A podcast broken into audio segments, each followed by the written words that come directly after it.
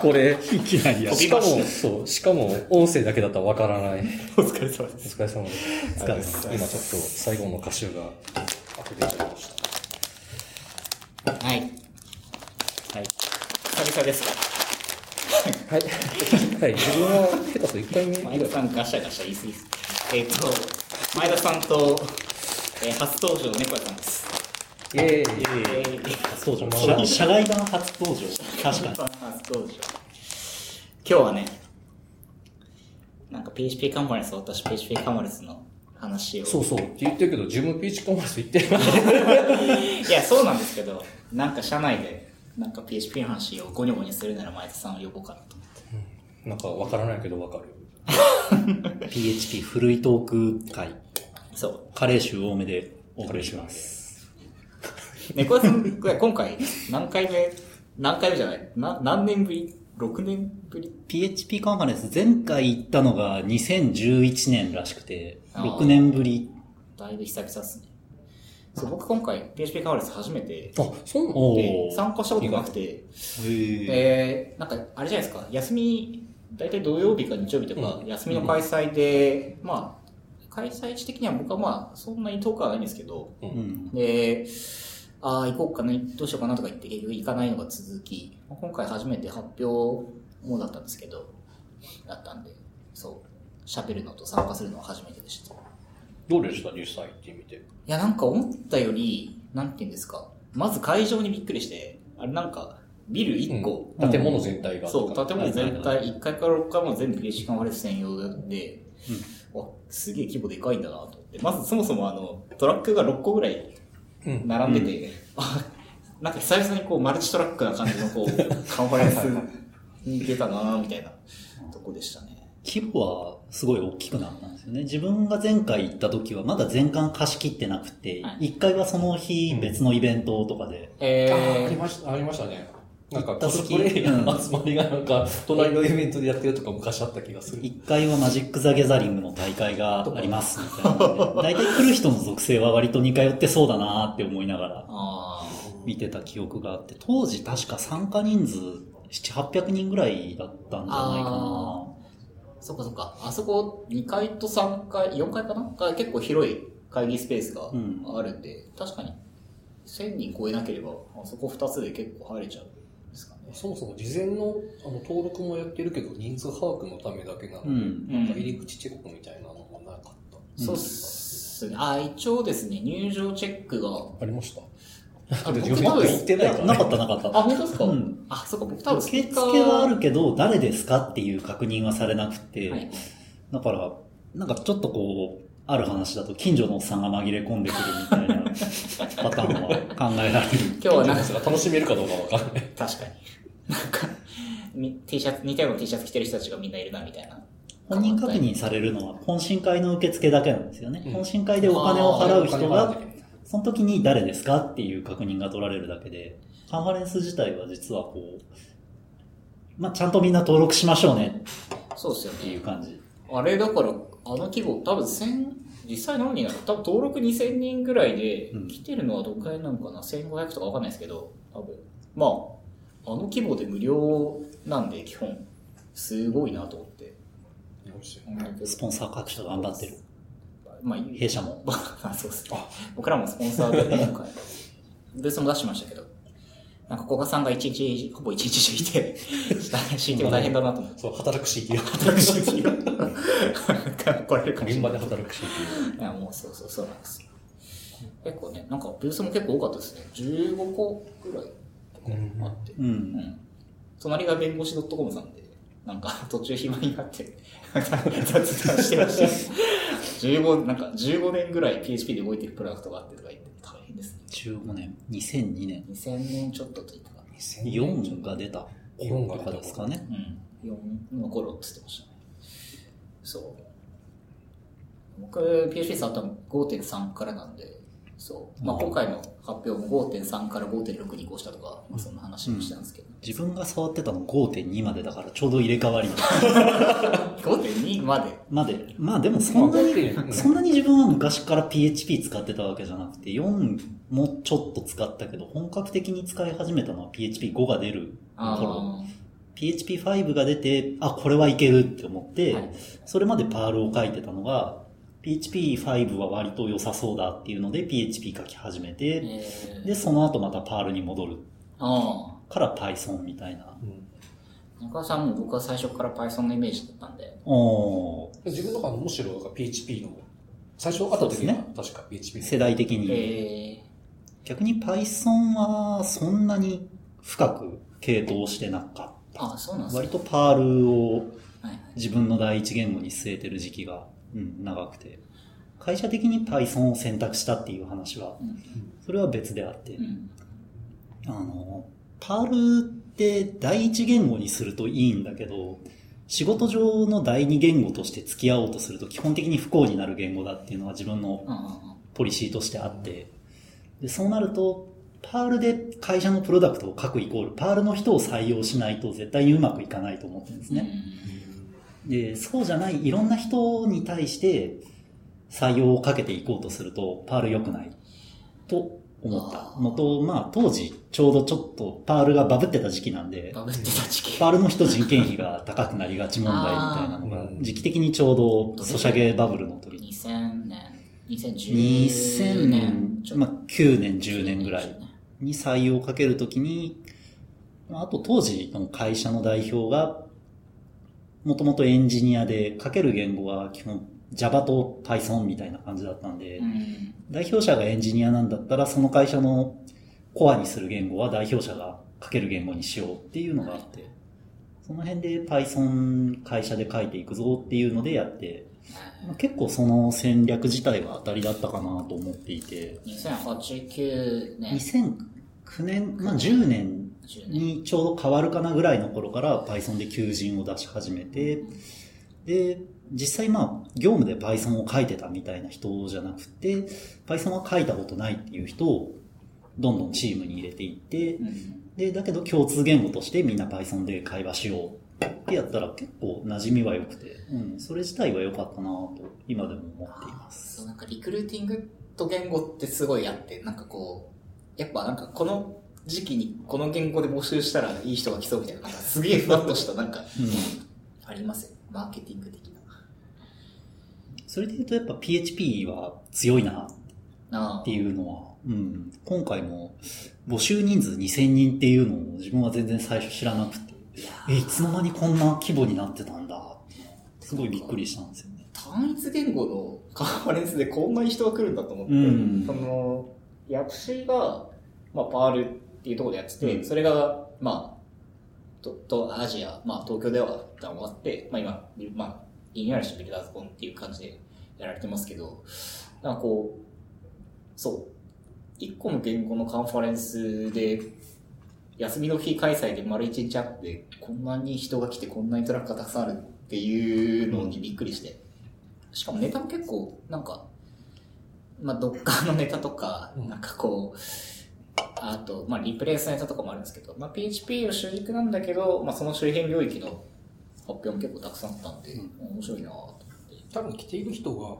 純粋なエンジニアだけではなくてなんかいわゆるワードプレスとか、デザイナー寄りな PHP も触る人だったりとかうん。うん。っていう人も結構いそうなのででも明らかにも最近はなんか最新の PHP がっていうよりは、まあ今回のカンファレンスでも大体そうでしたけどどう戦ってるかみたいなうん。そうですね。本当数年前だったらフレームワークはとかっていう話がほとんどだった気がしたんですけどえもう今はフレームワークはほとんど、まあ、出てくるとしてもなんか少ないイーうメんージ。そうですね。なんか、新しいフレームワークのバージョンが出るから、これについてがっつり話しますみたいなセッションが目立ってるわけでは昔はないあったんですけどうんあそういうセッョンションがちゃんとあったんですけど、今は多分みんなの興味はむしろそこじゃないっていう感じが。大体フレームワーク周りが落ち着いたからとかそういうのもあるんですかね。どうなんでしょうね。昔だとこう、モハビから始ま って、モハビそこまで遡って、登るのかな。モジャビって書くんですかね。あ、モジャビってかまあ、シンフォニー、ケイク PHP、エスナ、エスナーアガビの人が約1名、で、あと、昔だとメイプルとか、メイプル。メイプル。そう、あの本当メイにプルフレーあムワのー、ドッカーの発表してた国とさあん。クがメイプルの人っていうあ、フレームワーそクうのな作んで者。すね。へ作者ですーあ、かわいい葉っぱの。今度なんかイベントをやるとかって言ってますね。あの、メイプルで メイプルではなくて、あの、どっか周りの、うん。あそう、話でもう一回再現しようって話を。あ、なんか西堀が。あ、そうそうそう。あれ明日かな明日明日ほあ、違いましたっけそうなのなんか再現しようって言ってて、ええまあなんかやるみたいです。西西堀どっかのトークしてて、僕見に行ったんですけど、すげえデモが時間を押し押しになっちゃって、 か本人的にはあの、リトライしたいらしいんで、ぜひ見に来ることはそうそう、楽しみ BGM で、あの、西郷氏の動画を BGM でやりながら仕事をやってると全然気になって仕事になる。 デモすぎて。画面見ないと何やってるかわからない。フルデモ、フルド、フルデモプレゼンテーションみたいな感じだった。ほんとねほほとんどデモだったんで。あれはね、難易度高いですけど。そうね猫さんと僕一緒に見てましたけど。そうえー、そう、フレームワークの話、ゆっていう、なんか勝手なイメージをしてたんで、わかるわかる。こう、まあ、オペキャッション最適化とか、脆弱性診断、竹迫さんとかもお話しされてましたし、うんそう。あと、徳丸先生、お話しされたりとか、うんあとやっぱ、なんか、 バージョンアップデートとかが結構多くて、うんまあう、ん。てかなんか、そう、親父グループまあから、お弊社からその僕と、まあ、新たとう、んまあ、まあ、西堀一般部、まあ、僕一般部ですけど、 そしたらなんか僕と新たがすごいトークが似てて、なんかレガシーシステムをどうするかみたいな話で、なんかそうでも、アプローチが微妙に。そう、違うんですよけどね。うん心配事は一緒だけど、アプローチが微妙に違ったりとか、っていうのはなんか、うんあれなんか何の打ち合わせもせずに、二人でこれ、味が出したらなんかすげえ似てて。あそうですよね。アジェン自体はそうですよね。そうなんですよ。思わず笑っちゃいましたけど。会場結構 PHP みんなバージョンちゃんと上げてるんだなそうですね。最初キーノートで広川さんのトークの時に、こう PHP バージョンいくつ使ってますかうん。 5.5の人、5.6の人、7の人、7.1の人みたいにやって、最後に PHP 使ってない人っていうのがあって、手を挙げたの 自分だけだったんですあれすごい悲しかった。みんなもっと来てないの。まあ朝一だししょうがないのかな。確かに。10時からですね。キーノー最前列で元気よく手を挙げたら誰も挙げてなかった。 ちょっとみんな動画みんになつ本そ当うだに PHP 書いてんだ。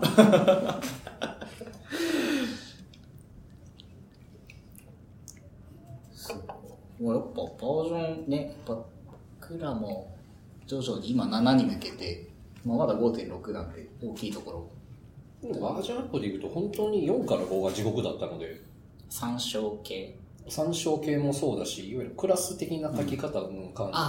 点とか、あと例外もないですよね。もううん基本上げたら動かない前提の変更が多かったので、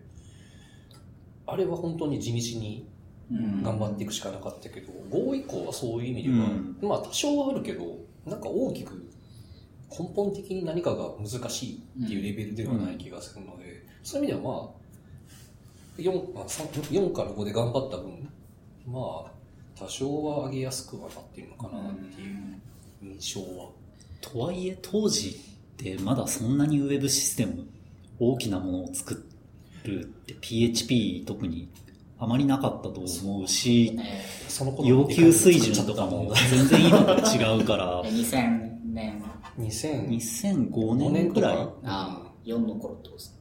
ね。 4から5に変わる変頃わるああ。 PHP4 お別れ会みたいなのをうん某秋葉原の短期をっていう焼肉屋でやって短期よっていう焼肉やる。うん昔だから PHP PHP 勉強会で検索した時の画像で大体焼肉だったんですよあ、僕それ前なんかリクエストあったんですよ今、今だいぶなんかね、懇親会会場がそのままで一緒でやったりするのでなくなりましたけど、なんか昔本当に PHP の勉強会したら焼肉肉最近そうでもないんですかねじゃないですかね。ちょっと最近、最近あん まりわからない PHP 短期用でググったら食べログさんのページが出てきましたけ PHP は関係 PHP 単品単品を、が強かった単品を単品でだいぶ強いお店なので、あ、そうなんですね。あ、キャバラ。えー、普通に美味しそう。結構この時代の人って、今の運営委員会みたいなところであんまり表立っては出てなくて、ああ、そっか。あのうん、裏結構方でちゃんと運営ってもう世代交代そうそうそう綺麗にしてて、えそうこれはすごい PHP コミュニティいいなって今回思ったことの一つで、そうですよね。うん固定の誰かがずっと見てるっていうよりは、どんどんどんどん新しい。だから自分も、あの、最近勉強会とか行ってないからなんですけど、関わり少ない人が、うんー、うん。ああ、なんか頑張っていくにしてる。むしろ行ったらなんか同窓会的に会う人がいるんだけど、なんかもう、 最近、だから、だから猫さんとか最近触ってないんですよとか、 それ系の人の方が多くなってる感じがします。あでも運営ね、あの、運営の主軸のところは新しい世代にこう綺麗に変わって、うんで、だけど当日行くとスタッフの裏方にはこう、あし知った顔が結構たくさん、あ、ま、まだみんな普通にやってんだっていうので、だからその、綺麗にいい感じに世代交代しながらん、だけど別に古い人もこう、あ、うん。いなくなるわけでもなく、うんうん、いい感じに残ってて、今回でね、だいぶ長いこと PHP カンファレンスやってるし、そうっすよね。うん何回目だったんですかね。結構10 17回とか言ってたっけ17回。そうじゃあ2000年頃からやってるんですかね。何回目なんですかそこの引き継ぎはすごい綺麗にできてるなーっていうのは。いや、すごいっすよね。なんか、結構一個の、 そうなんか、先先週、あの、なんか、まあちょっとネタみたいな勉強会なんですけど、中堅ウェブあ エンジニア交流会っていうあ、、ああ、ああ、しか言わない。もともとなんか、ウェブ、若手うん、ウェブエンジニア交流会で始めたんですけど、 我々も、なんか若手っていうのもあれだし、中堅にしよっかっつって、少人数でね、話す会だったんそうですよ。そう。で、あ、今日は、あちとは中堅ウェブのなんとかがあるんだって言った瞬間にみんな、いや、俺若手だ から、入れてるわっていう、いうやつになって若手じゃない。若手じゃないんでそう。まあ、転職の話とかお金の話とかしてましたけど。あ、いい話が出てましたね。えー まあいい回でした、すごい。表に出せないネタがたくさんあって。いや、そう、なんか、やっぱ一個の勉強会続けるって結構結構大変で、みんなやっぱり状況も変わるし、いやだから、こうやってね、コミュニティが継続していくのは本当にすごいなと思って。うんそうあとね、福岡と関西でも継続してやってるあなんかみたいで。福岡はすごい決め決め方がななんか、なんじゃっけ、なんか LT で決めた。 そう、なんか、か、あの、福岡の主催の方が、はい、赤瀬さん。あそうです来年あのもう自分があの主導してやるかどうかみたいな今決めますって言ってなんか PHP のスクリプトで なんかえいって回してで開催決定で出たんであじゃあ来年も自分がやりますって言すっごい。てすごいライブ感あふれる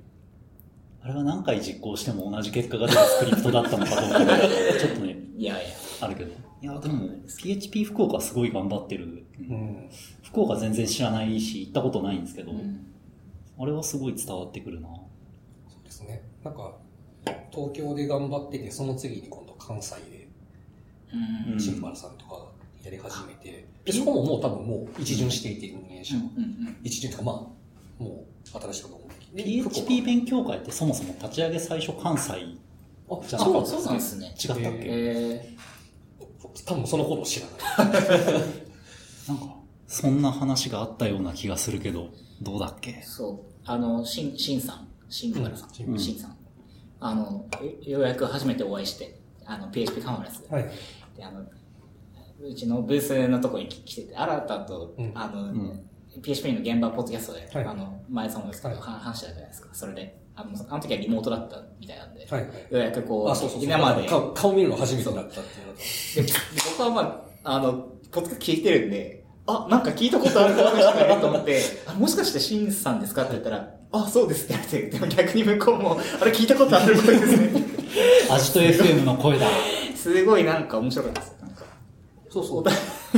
新村さん、こっちに逆に来てもらって出てもらうっていうのは、あおあーぜひコラボレーションなかなかタイミングが少ないだろうけど。西郡があの時いなくて、新原さんブースに来てくれた時に、そうですね西郡さんは、なんかいなくて。西堀発表終わって早々に撤撤収してなんか飲みに行ってたと思うんです けど。いつもな感じ。顔合わせ損ねてるから、ね、ぜ確かひに、。ぜひ遊びに来たぜひシンバルさんぜひあのお声掛けください。いらっしゃい ませ。そう。やばい、もう2本目だ。早いっす。ああ、なるほこど。れ2本持ってきとかないと、こう、収録には支障をきたす。 星納豆そさん。れなんと、おつまみにちょうどいい。ないっすね。思ったよりしっかりしてる。うん。うん。美味しい。天狗の星納豆。普通の納豆ダメだけど、星納豆自分大丈夫だあ、普通の納豆ダメなんですね。な。うん。もう、ほぼっていうほどダメなんだけダメですね。関西の人はって言うけど、本当なのかな今この場だと成立する。ど。いや、普通にだから、田舎和歌山なんですけど、スーパー行ったら納豆のコーナーがまずないんですよ。え、ないっすか自分のちっちゃい頃。えー、な、だからスーパーで納豆落ちた記憶がない。あたまたま何かで売ってあるみたいな。あ、はいはい。だから、こっち来たらなんか、大関とか、ね、こう、パーンって納豆コーナーなんですか。あるとしてもなんか、もう、こう、30センチ四方ぐらいの、えそこになんか置いてあー、る。みんな納豆嫌いなんですか和歌山の人。多分、嫌いかどうかはわからないけど、納豆っていう食べ物の存在知らないかもしれなそんなことあります い。なのに家で納豆食べてた人は、はいはい。自分の兄貴がたまに食ってたぐらい。え自分自身も納豆に初めて書いたのは大学時代だった。ー、うん。初めて書いたのはこれはお客さん食べて大丈夫だったんだろうかと思いながら食器を洗うっていうああ。納豆の話してる間に猫屋さんが2本目を取り。早いですね。納豆話は先を気がついたら納豆話になってたそう PHP で言うと、実行速度が速くなった。7。ああならそうですねそあうれはすごいいいよなっていうのがあって。いやーあの辺はやっぱりそうもともと僕らも PHP のバージョン上げてる時に7が出るちょっと前ぐらいかなまあハック使うかどうしようかみたいな話をしてて Facebook の でいや早いしなんか型もあるし、うんしかもこのなんですかインプリメンタルに PHP から移行できるからあいいねみたいな話をしててと思ったらなんか7が結構早いっていう話があって、うん今結局なんで僕ら API サーバー一部 PHP のあるんですけどあれ7に移したらまあまあ早くなりましたね和田さんとこ何のとこあります、まあはないけどあげたいところはあるうんうん。うん。まあただそうあの広告配信システム的にその単にログを書き出すようなシンプルなところで理想で言ったら Go に書き直したい部分ではあるんですけどあただ、うん。ある程度処理能力、まあ、1台さばける量がうんでかくなりすぎるとうんスケールしづらい、あそうですねっていう問題もあるので、 まあ、台数増えちゃうけど、スケールしやすいっていうのは、そうなんですよねとは言いながら、まあ、7に上げたら、だいぶいい感じうにんさばいてくれそう感もあるので、上げたい。そう PHP まあプラス NGX アパッチっていう話ですけどあの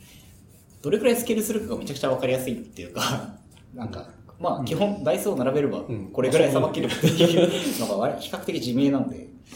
そうなんですよねそうでも、本当面白いなと思うのは、まあ、HHVM とか、PHP7 がそうで、ベンチマークにしているソフトが、ワードプレスっていうのが面白いですよね。ああああの、天然、あの、養殖なコードではなくて、天然コードがいかに速くなるか。ベンチマークソフトウェアとしてのワードプレス、そうそうあ。うん。まあ、付加テストツールとしてワードプレスが速くなるなら俺のアプリケーションが速くなるんじゃねえってやっぱ思うっていうのがどうなんですかね。ワードプレスあんまりよく知らないんだけど、言語で速くなるところに優位さがあるのか、そうなんですよねボトルネックが大どこ体に DB なんじゃないのっていうイメージが、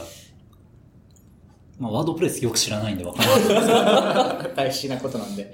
でも支配的なのって基本的にまあ IO、まあ DB とかありますけど、多分ワードプレスだと、その、テンプレート周りうんとかはやっぱりすごく処理系の速さに依存するはずですし、うんあとでもどこですかね、まあ、権限チェック系とかはまあでも基本的に DB バウンドかな。まあ、結構グローバルのいろんなものが宣言されてるとか、なあ、うん今コードの中で見ると。うんまあ、今ちょっと、今十分わかんないんですけど、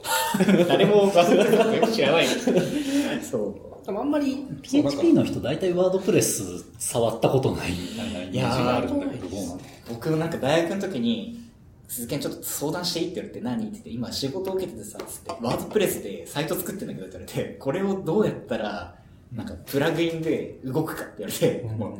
全くわからず、こう、な、な、なんか、なんかこう、なんていうんですか、うまく記事一覧とかをなんか埋め込むみたいな機能とかも、なんかたくたくさんすごい関数があって、あれなんかものすごいドメイン知識が必要なので、なんかこう、わからない。すごく大規模だし。ワードプレスをカスタマイズできる人は、すごいなと思いますけどね。うん。まあ、ちょっと普通にね、なんか、実装するのとはまた違う難しさがありますよね。うんま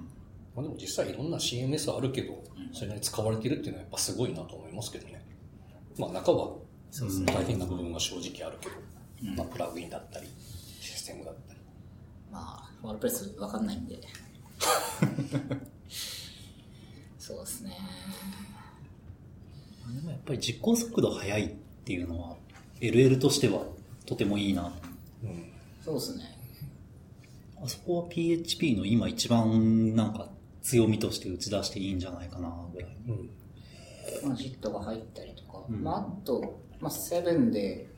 拡張の書き方とかがいろいろ変わったりとか、まあ、その辺でへー結局その、もう拡張モジュールがいろいろ大きくなったりとかがあるんで、うんまあ、。その辺を対応待って、まあ、上げたりとか、メジャーバージョンが2つも上がっちゃったから。 それはしょうがない。 6だね、なかった。うん。あえて何も触れない。 まあでも、うんいろいろ。結果、結果良かった方向な気はするので。自分がもともと PHP を使い始めた時も、その PHP 早いっていうのは割と大きなアドバンテージとして取ってたので。あ、そうなんですね。まあその、当時は PHP が早かったっていうよりも、CGI よりももっと PHP が早いよね、みたいな、比較軸がちょっとあの、言語の速さとはちょっと別軸なんだけど、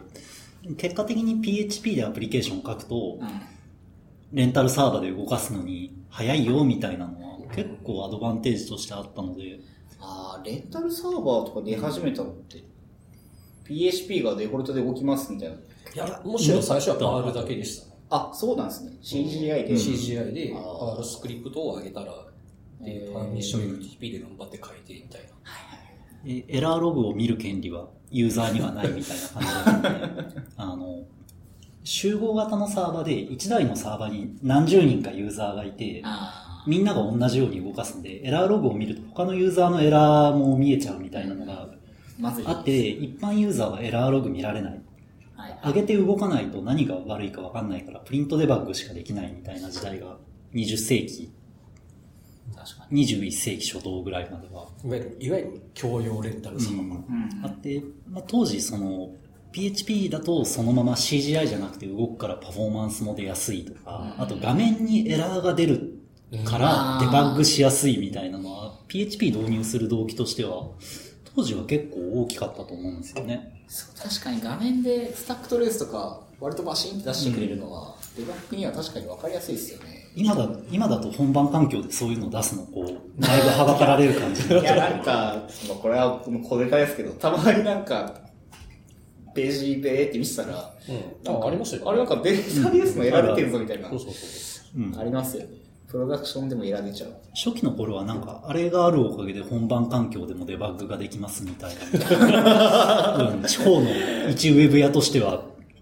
ありがたかった時代もありましちゃた。んと HTML って正規で出してくれるっていう。あ、そうですよね。んそう。バーダンプすると綺麗に出るよみたいな。あのね、PHP のバーダンプは最高ですよ、やっぱり。もう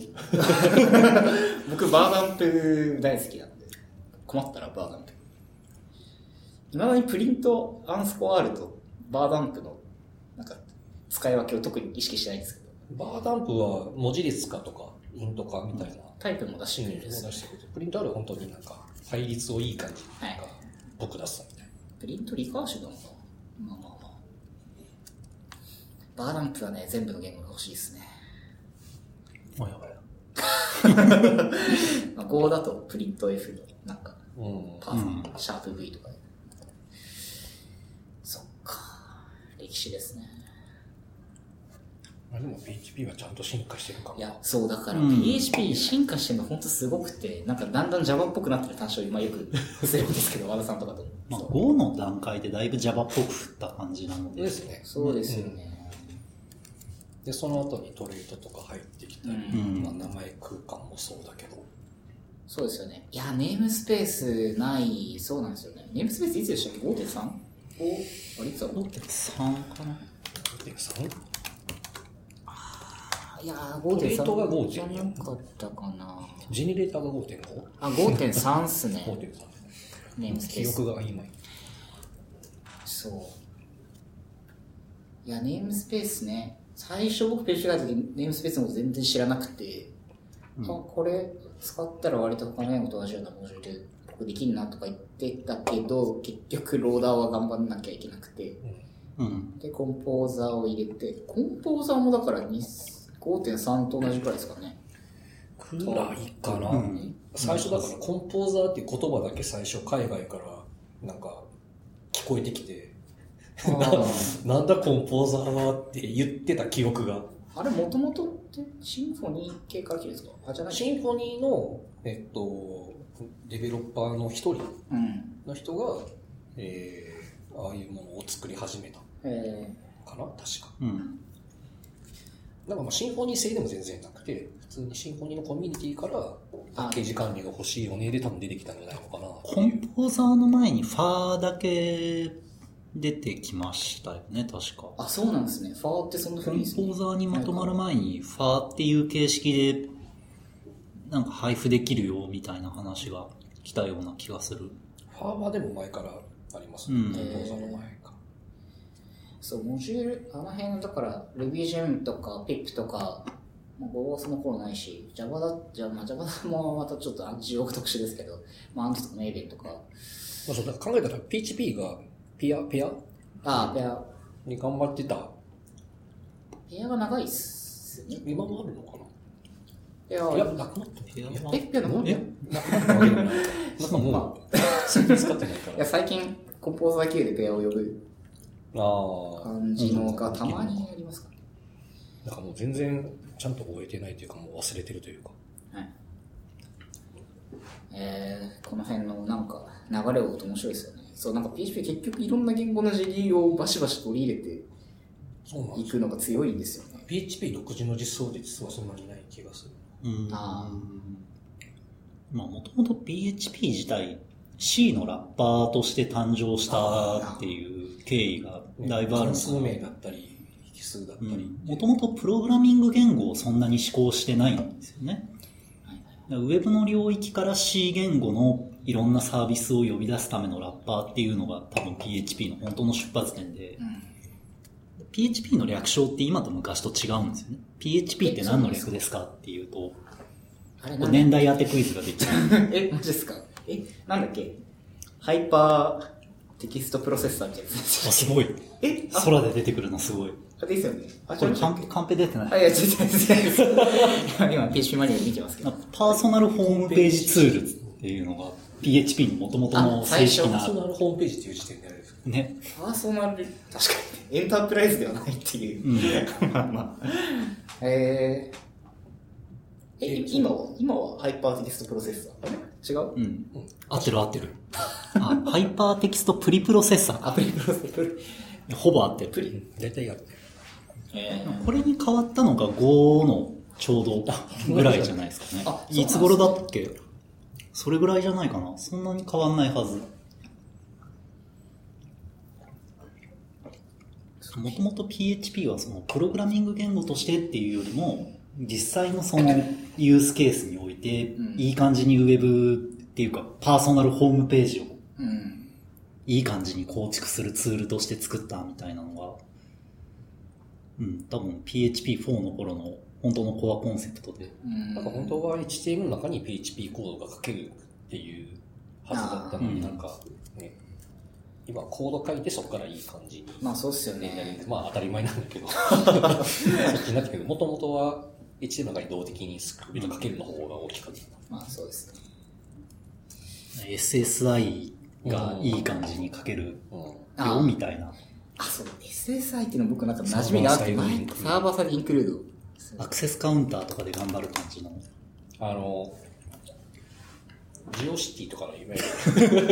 れもおっさんのね、あのヘッダー振ったあの広告が勝手に出るとか、ああいうのとか。これ、と若 SSI 若手 PHP みたいなタイトルでちょっと騙し討ちをしたいな。 PHP。 僕らも PHP4 ぐらいからしか知らないんで、3とかわかんないんで、みたいな。前田さんでも3いけそうだな。 3そう30から書いたことはなくて、ただ、最初の会社の案件的に3で作られたものもあって、へそれ保守メンテもしていたので、いわゆるセッションっていう標準で持ってないうん。あので、ライブラリーを経由してとかみたいな、で、あの、大体あの、ファイル名が何でしたっけえっ、と、んん ?PHTML とか、はいはいはいはい。 PHP さんだったり、PHTML みたいな拡張子だったりとかっていう記憶はありますね。あ。へえ。本当だ。PHTML。よくあるこう PHP はテンプレート言語なのに、P、テンプレートエンジンがあるのはよくわからない議論みたいなのも、うん。ね、よくあった。ツイグとかスマーティとかですね。まあ、実はもともと S、なんか Go みたいなちゃんとエスケープの機能があ備あ。わっていればいいんだけど、あの、本当にリアルに出しちゃうので、 HTML スペシャルチャンス。あと、そうそうもう人間には使えない。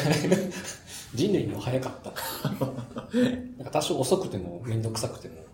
うーんテンプレエンジン使った方が。だから使い、なんか最初はスマーティーとか、すごいバーって流行ったけど、まあ使いやすくはなかった。はい。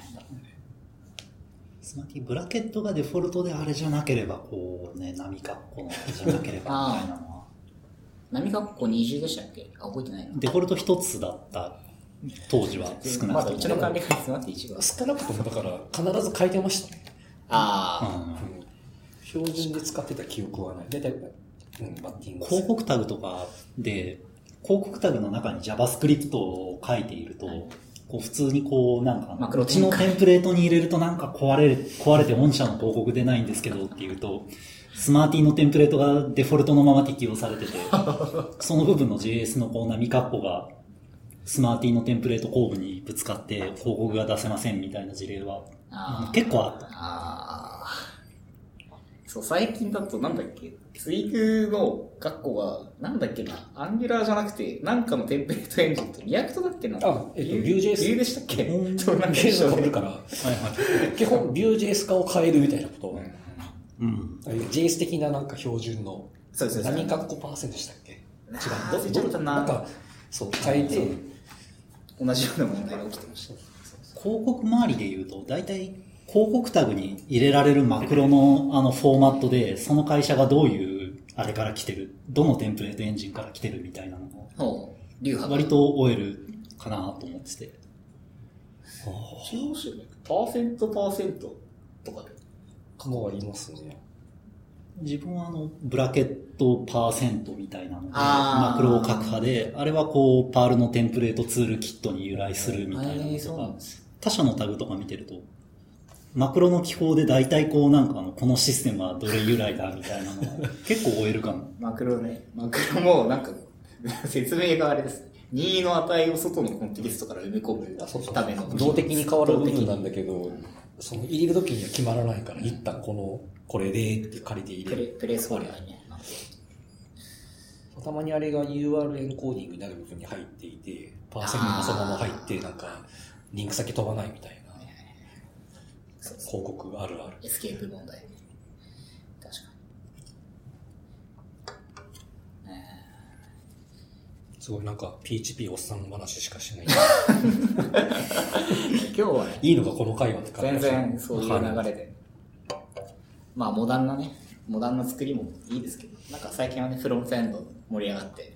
急に話変えてきた。いやさちょっすとが、さすが司会者。ええねリアクト使ったりとか、まあ、インターンでもそうでしたけどね、リアクトとか、まあ、ビュー使う子とか、うんまあやっぱ増えてますね、フロントエンドは。まあ、サーバーサイド、まあ、PHP、僕ならやっぱサーバーサイドでテンプレート作るの PHP でやってた時期が長いんで、うんすごいパラダイムが変わってきてるなって感じはしますけど。うんそう、でもなんか最、そう、 最、今日、今日がちょうどなんか和田さんとあの、なんだっけ、バックエンド・フォー・フロントエンド BFF の話とかしてて、これなんかまた、とか、そう、SSR とかの話をしてて、なんかまたこう、P、サーバーサイドに仕事が寄ってきたな、みたい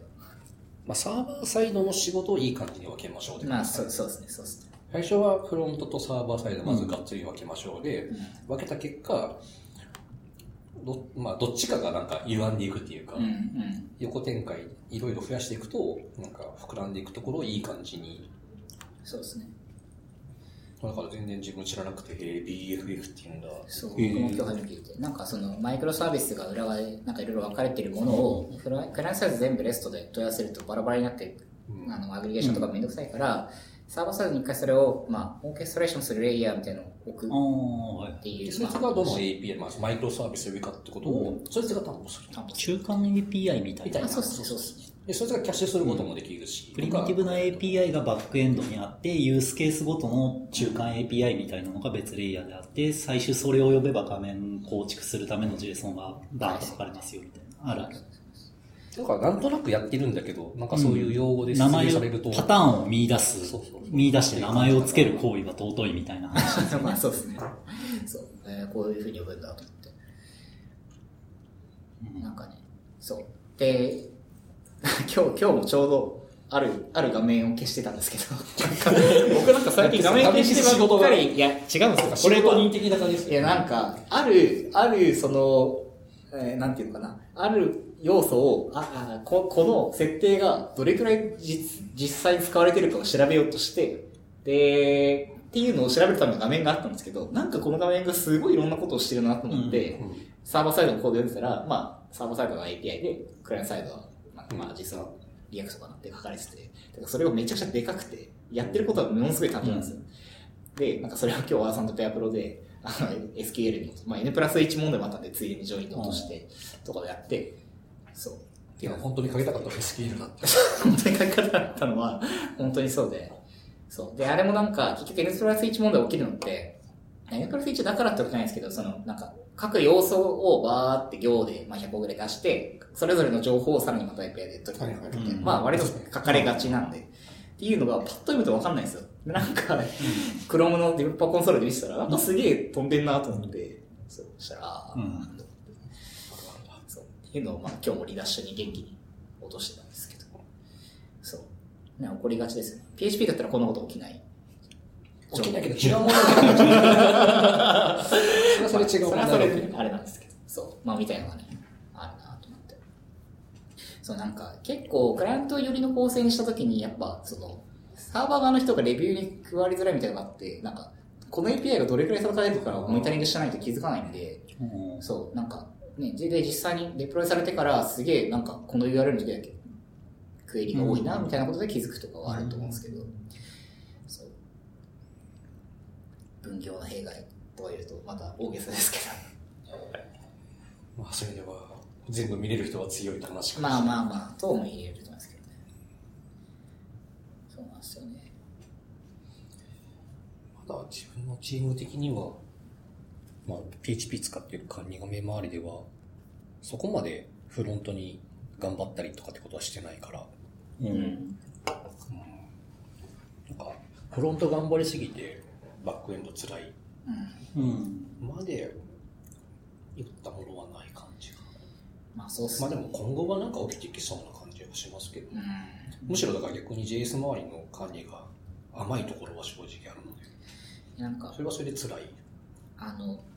まあ、僕ら言うて B2B なんで、まあ、基本書いてるところ、まあうんなんでそのあんまりなんていうか特定の絞られたユーザーさんに、まあ、うん比較的見やすく使いやすく、まあ、意図が分かるようにさえ動けばいい、まあうんっていうのがやっぱり、うもうメインになってくるんであんまりなんかぬるぬるぬるに何かをこうすごい頑張るとかはそのコンポーネントは多い時もあるけど優先度は割と割り切りはしやすいですね、そういう意味では。リッチにする必要はそんなにないんで。まあ、とはいえ、まあ、社内の画面もっと分かりやすくしたいのは、まあまあ、あるんですけど。言うてもやっぱバックエンド API が JSON なりなんなりを吐いて、うんそれをまた別のもう一段違うレイヤーで構築するっていうのは、割ともう一般的なレイヤーとアーキテクチャみたいな感じなんじゃないかなってそうですね思う、思いたい。思いたい。昔あの、パールでバックエンド書いて PHP でフロントエンド書いてた時代があって、え、それって、ど、どういうことですかあの、当時、フリーランスで仕事をしていたんだけど、うんお客さんが PHP のテンプレートは編集する。あドリームウィーバーで PHP 編集して、そこで画面を書きますみたいなので、だけど自分は、その当時はパールをメインで書きたかったので、バックエンドのシステムはパールで書いて、ああその内部 API を PHP から読んで、あ。はいはい。当時だと XML でレスポンス返すんだけど、そのレスポンスを PHP のレイヤーでキャッシュして、で、いい感じに画面を出すみたいなのは、10年ぐらい前かな。やってて。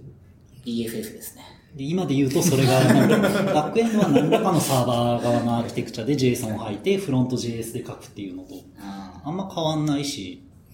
結構広告配信のシステムとかもそういう内部 API でレイヤー分けるみたいなのはやってたんで、あそういうのはやっぱ便利だなと思っていて、今でいうマイクロサービスみたいな感じにー。確なかなれるのかな。に。なんか、ね、レイヤーっていうか、叩き方は違うけど、そう、サービスを内部で分けて、だからデータにアクセスするレイヤーとか、まあ、ビジネスロジックみたいなところは全部 R 側であって、そのクライアントサイトで見せるところとかを、UI 作るところとかを全部 PHP に寄せてるってことですもんね。まあまあ。あの最終的なアプリケーションの機能をいきなりサーバーサイド一発で提供するっていうのはすごい逆にしんどいんじゃないかなって今自分は思っていてその画面で必要なものを一発で DB 叩いてこういろいろオブジェクトを整形してテンプレートをレンダリングして出すっていうところを一気通貫にやるっていうのはなんか違うものを出したくなった時にまた同じものをうん。ううんん一番下のレイヤーからガッと頑張って書くっていうの結構しんどいんじゃないかなって思っていて新しい画面を書くのに SQL を書くところから始めなきゃいけないあーだけどある程度の基礎となる API が準備されていればそこから上だけ書けばいいのでう何か画面を変えたいとか新しい画面を作りたいとかいう時に最初のファーストステップが結構楽なんじゃないかなっていうのがあるしあと言語変えやすいんですよねうんんああ、まあ確かに。例えば今までここは PHP で書いてたけど、ここをこれからこう、うんまあ、PHP のバージョンを変えるとか、フレームワークを変えるとかでもいいし、Go で書いていこうとかいうときに、サーバーサイドでテンプレート入ってると、テンプレートエンジンも変わって、基本も変わってってなると、この画面を違う言語で作ろうっていうときに、すごいハードルが高くなると思うんですよ。そうですね。で、今って結構そういうの、言語も変わるし、マルチ言語を普通にプログラマーとして扱うのが普通だと思うんですよね、もうんう。そうなってくると、一気通貫なアーキテクチャっていうのは、逆にこう何年かして乗せ替えようとするときにすごい気が重い。うんうん今までの動いてるものの延長でどうにかしたいっていう圧力が、だいぶ強まるなと思っていて。そうですね。それは結構、しんどい。うん。 5年とか、それこそ10年とか、弊社ももう10年規模のサービスとか全然あるじゃないでうすか。ん。でそういう時に、やっぱりレイヤードアーキテクチャってこう、うん。まあ上長になるところもあるし、ここ一発で書けばすぐできるのにみたいなところもあるけど、年単位で見た時にこの部分だけアーキテクチャ変えたいとか、ってなった時に API ベースになってれば、最終的な画面は同じなんだけど、バックエンドの API がうん別で揃ってれば、その API の部分的に、このパスだけ違うバックエンドに差し替えるとか、できるんで、割とそういう意味では長生きはさせやすいかなっていうのを結構実感してます、ね。それはありますね。まあ今まさにモノリスをメンテナンスしてるんで、このモノリスをいかに分割するかっていうのを考えて、あとなんか、すでにモノリスなものをどうそういうそのうん。アーキテクチャに分けるかっていうのはやっぱ戦略が結構必要で、一個試したのは、その、既存のモノリスからまあ、サーバー化通信で API 叩けるようにして、うん別に API 生やせるようにしして、オブジェクトのマッピングのレイヤーを作ってあげるっていうふうにすると、まあ、分けれるとかもありますし、まあ、ただなんか、最初モノリスで作っちゃったものを分割すると、それぞれの API、例えばロギングとかモニタリングとか全部全部必要になるのと、まあ、あと、オーセンティケーションもそうですけど、まあ、12ファクターアップ的なものだからその話をしてたんだあのスラックで何でしたっけトレースあ、トレース ID? そうそうそうああれそうあ普通にやればいいじゃんと思ったけど全然違うレイヤーうでん同じリクエストの中で動いてるってことをトレースできないと追えないからあ、そうです、そうです、そうです。なるほどそうなんですよ。そう、トレーサビリティ。まあ、サービスを分割した時のトレーサビリティをどう担保するかっていう話。まあ、全部一個のね、ID で追えるようにとかありますけど。そう。その辺はやっぱまあ、なんか、設計論が実務でどんどん温まってきてるのかなという感じがしますね。うんまあ、あと僕らで言うと外出しする、外向けに API を作りたいってなった時中のものを、じゃあ外向けに、オーセンティケーションまでだけ整えて出すとか、まあそれの辺も多分しやすくなるんで、っていうのが最初からね、 備わってたらいい なって思いながら。なかなか なかなかそスクレーピングやめよう。スクレーピングはう。レね、ポートをスクレーピングするのやめよう。そうですね。なんか最近もなんかそのやり取りしてましたねあ のこれはあれかまあいいかまあまあ、うんね大変そういろいろあります。まあそう考えると、まあなんか、アーキテクチャ、メタなアーキテクチャ的には、 フロントで使いたいものとサーバーサイドをどうつなげるか、まあ、でうん DB レイヤーをどうつなげるかっていうのはなんか、あクライアント、ブラウザが進化したりとか、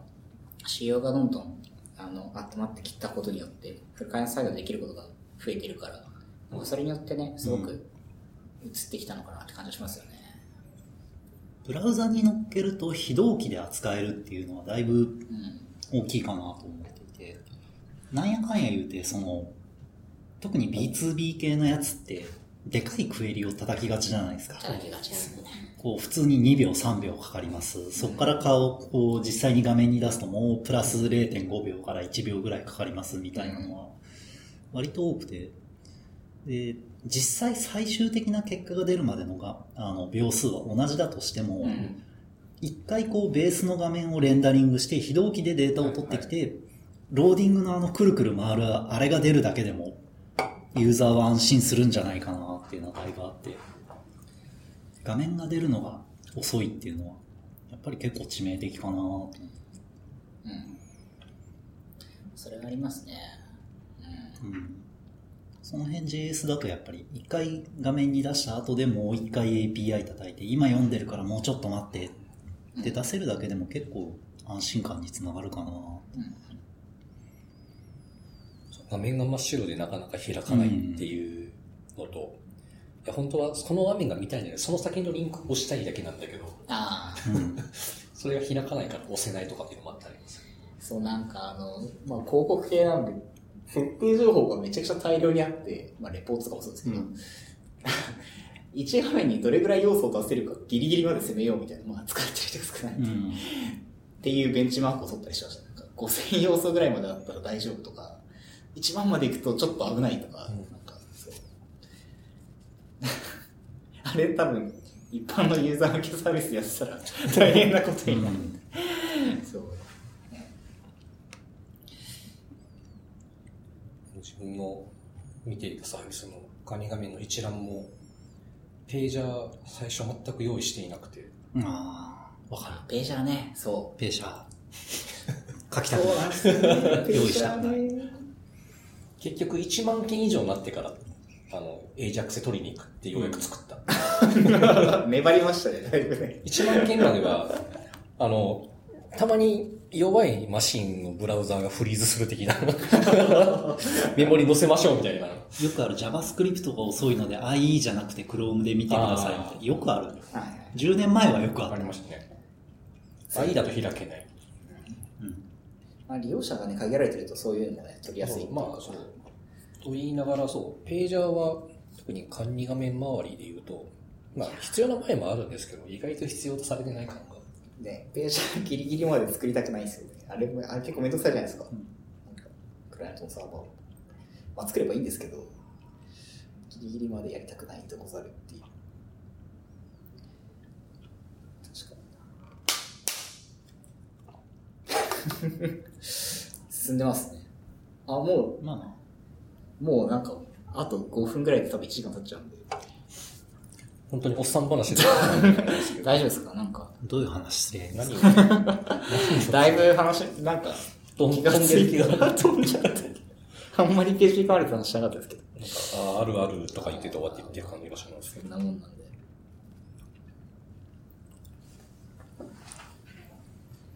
中谷さんなんかどんなセッション聞いたんですかカンファレンス。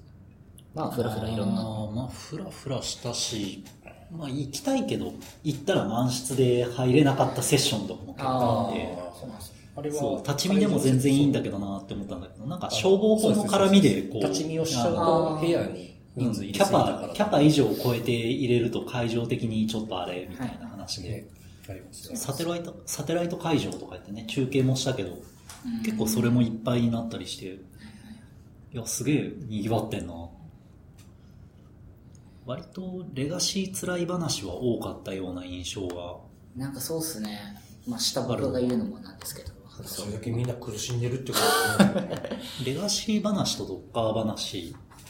うんは結構多かった。多かったのか、単に自分がそこに目が行くだけなのか、ちょっとわかんなくて。バイアスがね、かかってやっぱりそのフレームワークトークとか、こういうライブラリが、みたいな話が、うん前は多かったのが、そのあたりはある程度収束したのかなうん。ララベルなんですかあララベねル。今だと。そうですねシン。プルに一番人気あるのはラベルですね。うん。国内外で。あ、ない外でそうなんですね。うんうんララベル確かに、うんうん、僕は使ったことないんですけどうーんなんとなくフラクトチーム的には受け入れされそうな感じのフレームは。あ本当ですへか、ーなんかコードイグナイターにシンフォニー出したみたいな出したみたいな。っていう説明を23年前に前田さんから聞いた記憶があるこの いやこれがいたの話しゃべると僕これ30分ぐらい話しなきゃいけないもうあのフレームはねあいやあのれはああいうフレームは、あれはああいう作りだもん、うんもうあれを5.6対応させるのすげえ大変だもんもうしばらく、なんか大文字 CI っていう変数見るたびになんかうなされるみたいな。 もうとりあえず PSR 準拠できないんでネーミング的にもまあでもそもそもその時代のものではない。ないから、まあとりあえず PHP4 対応コードを全部消してとか、やりましたね、地道に。まあまそう別にディスってなくて、そういう、あの頃にはあの時の考え方あ、そう、そう思います。いや、だって自分で今せ、PHP4 対、4と5に対応したフレームワークを書けって言われたら、なるほど、なんか、どういう機能を絞ろうかみたいな。結構大変だなと。だから昔に、昔いた会社でフレームワーク、まあ、独自オレオレだったのをどうにかしようというところから始まって、いろいろ選定してる中で、ケイクとシンフォニーが自分の中で残って、あただ、業務的に4は捨てれない。ななので、4と5で国前提なので、会社的には傾向を選んだんだけど、個人的には、へーいや、シンフォニーの方が ああまだ未来的にありそうと思ったので、追っていったみたいなのはありますね。なんか、今日、今日、一昨日ぐらいかな、なんか、アジト FM ハッシュタグで、なんか、ボヤージュグループさんはメイクファイルを使うのかなみたいな、なんかツイートが流れてきて、多分あのですね、メイクファイルブランディング。あの、 これ、なんか、ファビアンさんが、なんか、あーシンフォそうニそうーあーシンフォ4でニーメイクファイルが、そう、標準で書くみたいなそうルールを決めて。なんかアンケートね、取ってて。そうそうそう。でもなんか、いくつかアンケートでよくうまく動かないのかなうんうん。そう。あそう多分自分たちの会社で使ってるメイクファイルの使い方に近い使い方あタスクランナーとそし。しててのメイクあ。ああ。で基本書いていきましょうって言ってなんかリポジトリにメイクファイルがどんどん増えていくっていう、素晴らしい。で私いや分かる分かると思いなうがらんメイク、メイクをこの時代に書くとは、ボヤージュグループ来るまで全く思ってなかっ たし、メイクって昔のやつだなボヤージ来てからメイクファイルをちゃんと知った感はありますけど、うんまあ、それまで書くという叩く側何か入れるときにメイク、メイクテストメイクインストールみたいな自分 C 言語とか書いたことないんで、メイクファイルよくわかんないんですよね。うん。自分もそうですね。 C 言語、C 言語出始めた頃ってこう、ハードディスク持ってないと C 言語って使えない。 フロッピーディスクしか当時なかったんで、ほう。ええハハードディスクなしのハードディスク、パソコンにはハードディスクがついてない。ハードディスク別売りでこう、うん十ぎ、うん十メガからうん百メガみたいな時代で、え、何に保存するんですかフロッピー。フロッピーディスク。フロッピーに、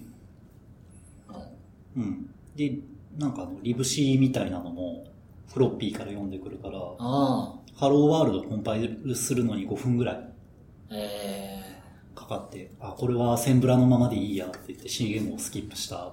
あー自分はそこを経験して ない。ちょっと誰、誰得だし、やめようやめようこの話はやめよだんだんこう、う一応平成の話。平成の話が。平成。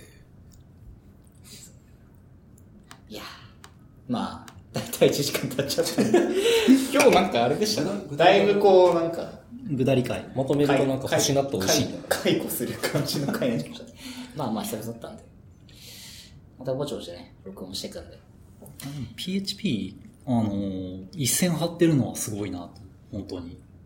そうですねう。ん。まあ今も変わらず。し、ボリュームゾーンだなって。まあ、楽しみですけど。そうだからまあ、この先、うんも。っといろんな言語、特にまあ Go があれですけど、どうしていく、どうなっていくんだろうみたいな。あー、Go と PHP で言うと、得意なところが被ってないんで、